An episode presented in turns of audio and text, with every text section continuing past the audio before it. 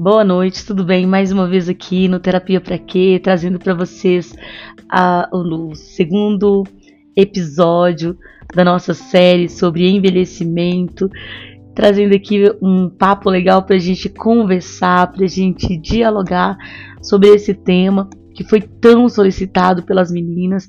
E já vou dizendo que eu fiz o convite para os meninos e para as meninas, né? Porque o meu público maior é feminino, tá? Mas olha só, é interessante também os meninos ouvirem para trazer um pouco até de compreensão, né, sobre as suas mulheres, as mulheres da sua vida, as suas irmãs, as suas esposas, as suas mulheres de modo geral, né? Então vamos aqui começar falando, né, do medo de envelhecer, né? Esse medo de envelhecer ele pode estar ligado a, a essa imagem plana de nós mesmos, né? ou da, da nossa aparência. Porque se pararmos para pensar do que é essa imagem plana sobre nós mesmos ou sobre si, é, poderíamos dizer aqui que é, talvez não levar em consideração o que temos embaixo, né? O que temos em cima, parecendo que nós estamos sempre numa, tendo uma visão plana, né? Mas nós, nós, nós somos compostos do que tem na frente, né? Do que tem atrás de nós. É como se, se fosse só o que está no agora, né? No momento presente. E aí isso faz com que não levamos em consideração é, as camadas, né? As cascas que criamos ao longo do percurso, né? As nossas composições, as nossas aquisições, né?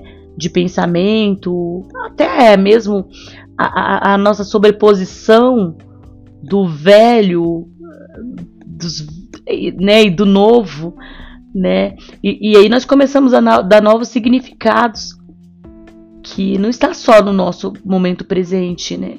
E começamos então a flertar com, com, com essas dimensões, né, de frente, de trás, o que aconteceu lá atrás, é, o que está acontecendo conosco agora e, e tudo mais. Talvez esse, esse medo ele a, até comece a dissipar a partir do momento que você começa a ter essa noção, ou essas noções, né, de, de todo esse significado que você tem hoje por conta da, do que você viveu durante todos esses processos, porque é um processo, né? É, o, e o que pode levar o, o sujeito também a essa ideia de permanência é até uma uma atividade infantilizada do que podemos imaginar que seja essa permanência o que rapidamente foi ter uma proximidade, inclusive com a imagem virtual, que no fundo, né, se pararmos para analisar, é apenas uma projeção, até meio cruel. Vamos pensar que nós fazemos uma, uma comparação, né, é uma projeção do nosso eu enquanto sujeito, né, é, até de forma meio cruel, que o tempo para o outro não passou, o tempo para para aquele não passou, pra, mas para mim está passando rapidamente, porque eu estou envelhecendo, eu estou sentindo alguns sintomas, né, de, de, que eu não estou realmente sendo mais tão produtivo, tão produtiva quanto anteriormente. Mas aí entra aquela questão de você respeitar o seu processo, né, e não criar uma, de repente, uma visão deturpada uh, da, da, sua realidade, né? O que leva, o, no caso, o, o indivíduo enquanto sujeito a desejar um outro corpo, outra vida, até criar uma realidade irreal de si. É, talvez o que causa o adoecimento seja essa essa ausência dessa desse olhar, né, desse olhar plano, que eu iniciei aqui conversando com você sobre isso, né? Então, esse olhar plano, ele, ele é um pouco sofrido, porque se eu olhar dessa maneira, eu não vou ter né, as minhas camadas, eu não vou ter a, as minhas histórias, a minha própria história de vida, que é o que me compõe como indivíduo, né? E, e também tem todo um processo, né? O, o envelhecer. Eu gosto muito de, de, daquilo que, daquela reflexão que, que fala o seguinte, né? É, no dia do aniversário é um dia a mais ou um dia a menos? né? O dia é, depende muito isso do ponto de vista, né? Dos seus processos, de como você encara as situações e pensar que nós desde o nascimento uh, nós, passamos por processos de amadurecimento e de envelhecimento e esse envelhecimento é natural, tanto é que é um processo, eu diria que até um pouco lento, né? se você for prestar atenção. É, e, e, também pode ser que é, é, é, interessante também você levar em consideração que a vida é um movimento, a vida está em movimento. E que você também levar em consideração que você chegou na vida, ela já estava acontecendo, já acontecia um movimento antes de você estar, né? E também é, os seus projetos, como é que você iria ter os seus projetos de hoje, sendo que você não passou pelos processos. Talvez é, é até um, pouco ingrato, né? Quando se pensa é, nessa forma de, ah, estou envelhecendo, estou perdendo alguma coisa. É, do meu ponto de vista, sinceramente, que eu nem sei se eu posso ter ponto de vista aqui, mas é, do meu ponto de vista, é, eu, eu acredito em ganhos, né? Nós temos ganhos com esse, com, com o passar do tempo, né? com esse passar das horas, com essa vida em movimento, né? E aqui o que, que se pode ser feito né?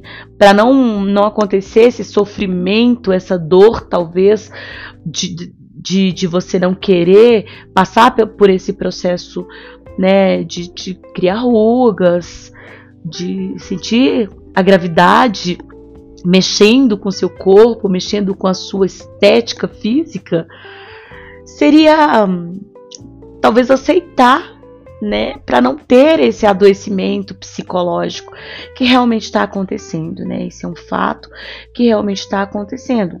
Existem queixas de, poxa, eu estou, vou completar 40 anos, eu estou envelhecendo e eu não fiz tal coisa, eu não calma, né? Também tem que ter paciência com seus processos, com sua vida e com a sua própria dinâmica, né? E aí, nesse momento, eu, eu acredito que seja necessário fazer uma reflexão do processo de amadurecimento desse sujeito, de você enquanto sujeito. O que também é muito importante, levar em conta suas dinâmicas parentais, hereditárias, não para se comparar, porque até a nossa genética não é um fator exato, matemático. Também se você começar também de repente a se comparar com alguém da sua família, né, que, que de repente recebeu uma genética mais privilegiada no seu ponto de vista, porque tudo parte do seu ponto de vista, né? É, talvez aí você não sofra com esses processos, né? E aqui, dentro da nossa conversa, dessa, do nosso bate-papo aqui, o que pode se buscar como uma proposta de dar conta, né, dessa queixa seria é buscar meios para romper com essas crenças sobre uh, esse, pro, esse processo né, em andamento, sobre esse movimento, a vida em movimento. Né? Quando você parar para pensar e sentir esse movimento da vida, e sentir que você está dentro, você é privilegiado até por estar dentro desse processo, né, da vida, é, eu falo de uma forma muito otimista, né, a, vida, o movimento da vida como um privilégio, né, e de repente você rompe com essas crenças sobre vitalidade e beleza, é, por meio dessas essa coisa da estética, né? Porque essa estética editada, que na realidade não existe, que inclusive falei no, no episódio anterior, e compreender de repente, porque aqui eu estou falando com mulheres, como eu já falei inicialmente, né? Compreender que a mulher ela, ela gesta, ela pare, ela amamenta, tem distúrbios hormonais, período menstrual, questão, questões metabol, metabólica, desculpa, e mais uma lista enorme de fatores que, pode, que podem influenciar nesse processo.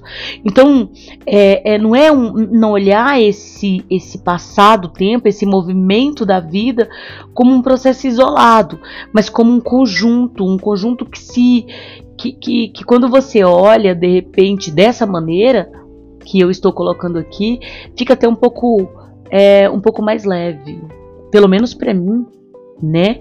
Eu percebo, eu consigo perceber como um, algo mais leve, que não é tão duro, que não é tão difícil de ser encarado. É claro que cada um tem um processo. Eu estou falando aqui com muitas pessoas e aqui eu estou apalpando, eu estou, eu estou meio que no escuro, quase que da sua realidade, para tentar trazer um pouco de alívio nesse diálogo aqui, né? Para ou questionar, né, as, as suas os seus pontos de vista sobre esse processo. Acho que é mais ou menos por aí. No próximo episódio eu vou estar tá aí trazendo mais, né, sobre é, essas questões, tá? Espero que você tenha gostado. Desejo a você um excelente fim de semana e segue lá no arroba terapia para quê, né, para você ter contato com, com a, a, as outras, os outros materiais que, que estão postados lá. E é isso aí. Um beijão para você, gratidão a todos os países, né, que estão seguindo, acompanhando o Terapia para quê aqui no Spotify.